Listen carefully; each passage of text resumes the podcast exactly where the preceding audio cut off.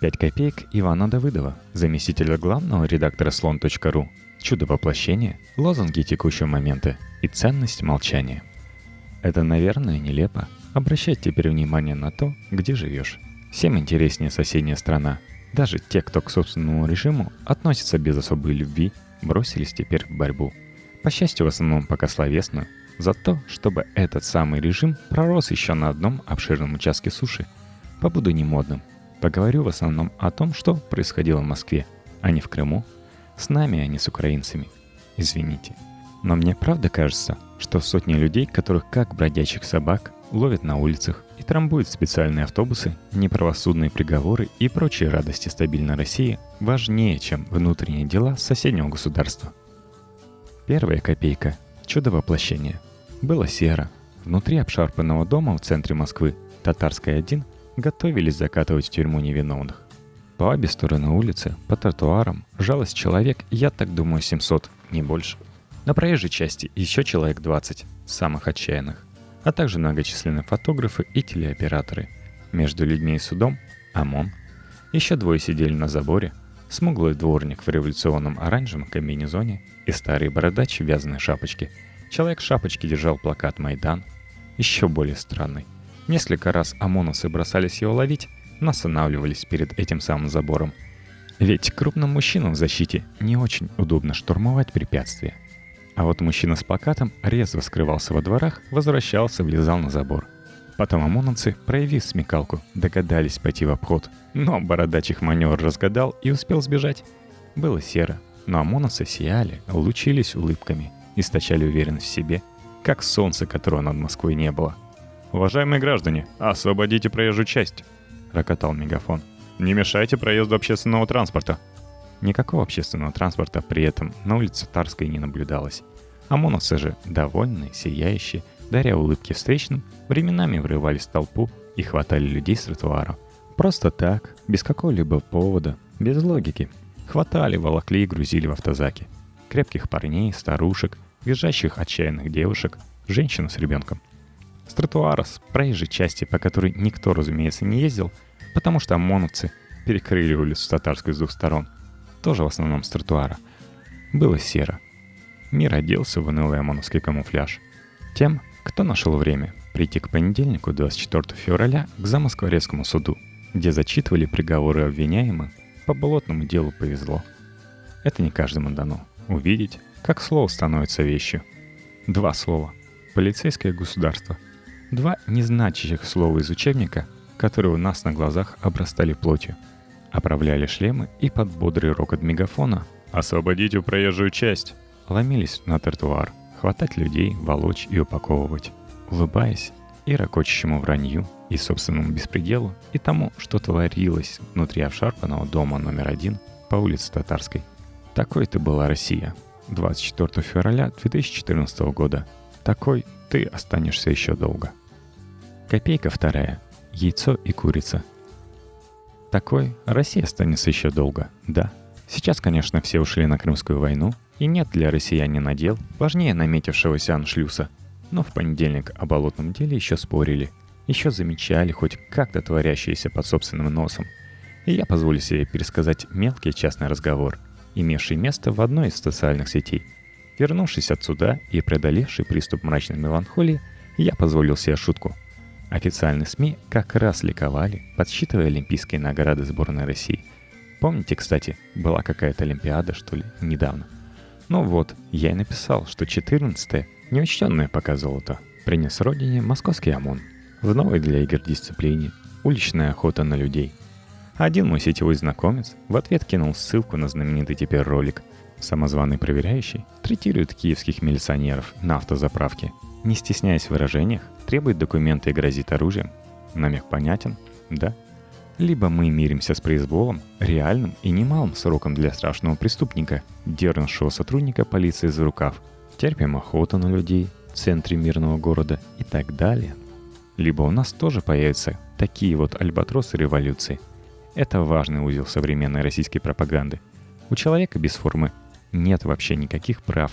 При столкновении с человеком в форме – или ты молчишь и кланяешься, или пылающие площади и гибнущие люди.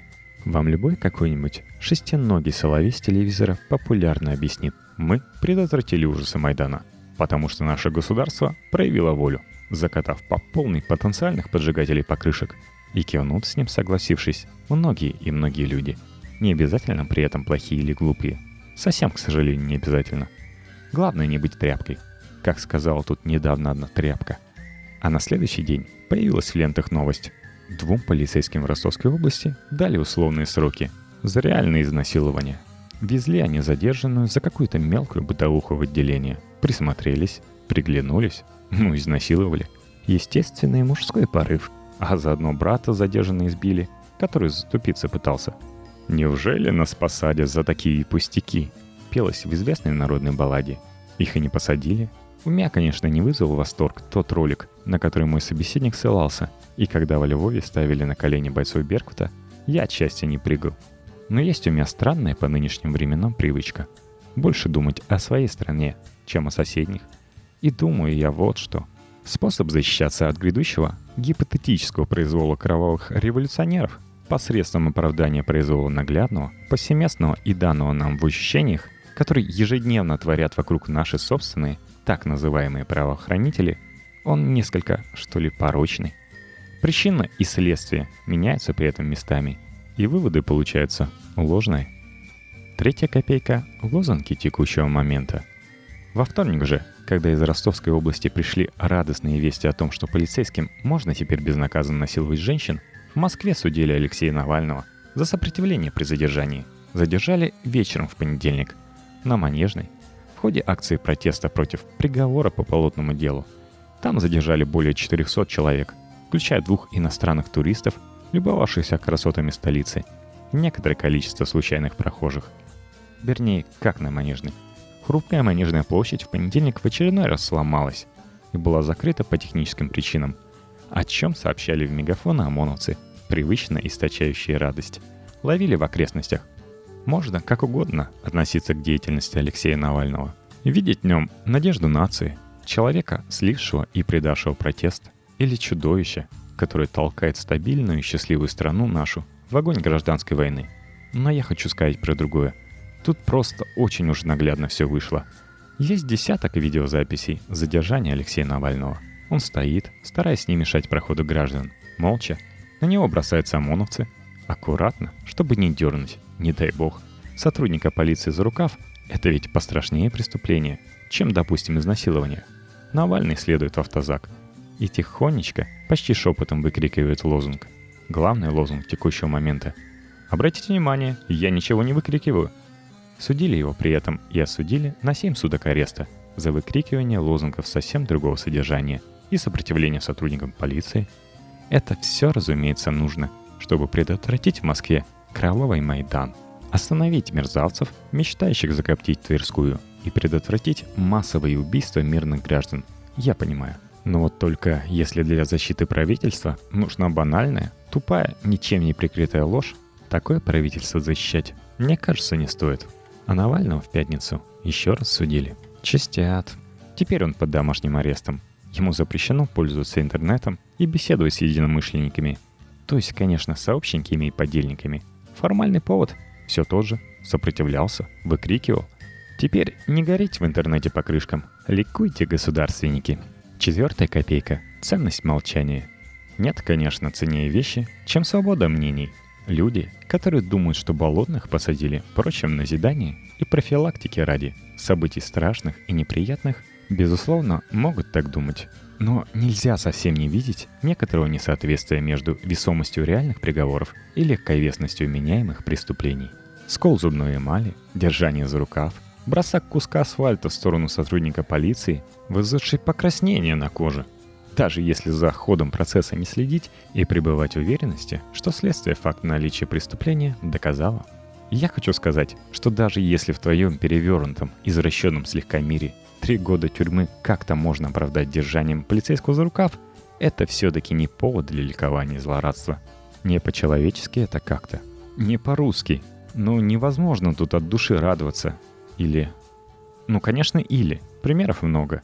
Но я приведу самый яркий. Просто чтобы фамилию запомнили. Вдруг, да пригодится, столкнет жизнь. руку по ошибке пожмете, потом жалеть будете. Наверное, 5-6 лет — это действительно много. Это довольно большая часть жизни. Мы можем за 5 лет в университете выучиться. Срок в 2-3-4 года, на мой взгляд, является самым приемлемым.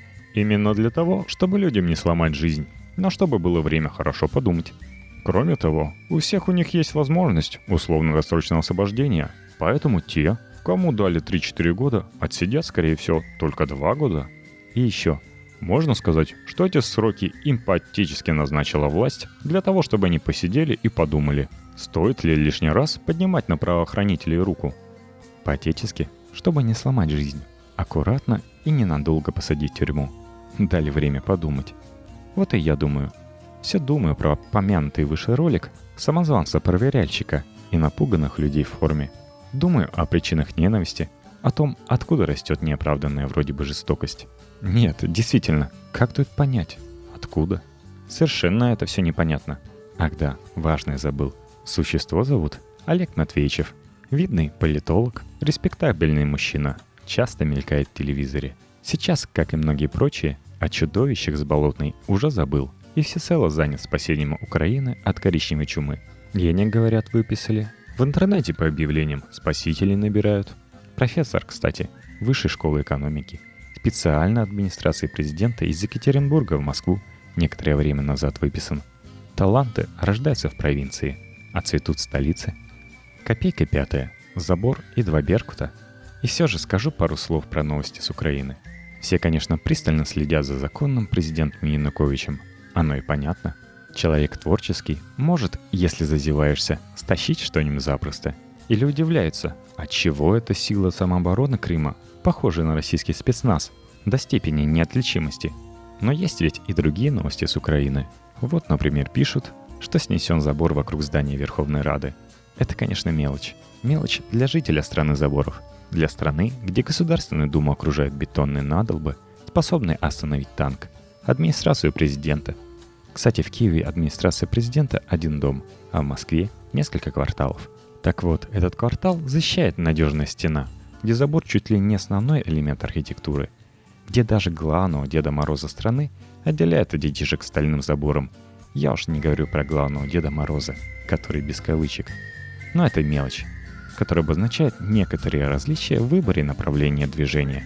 Вернее, конечно, какой там выбор путей, если есть забор? Забор как раз показатель, что выбор отсутствует. И еще, в Крыму говорят, толпы тех, кто жаждет спасения от России, скандируют – Россия, Кадыров, Беркут и ждут концерта группы Любе. В Москве, когда у суда хватали случайных людей, толпа тоже скандировала Беркут. Слово одно, а звучит по-разному.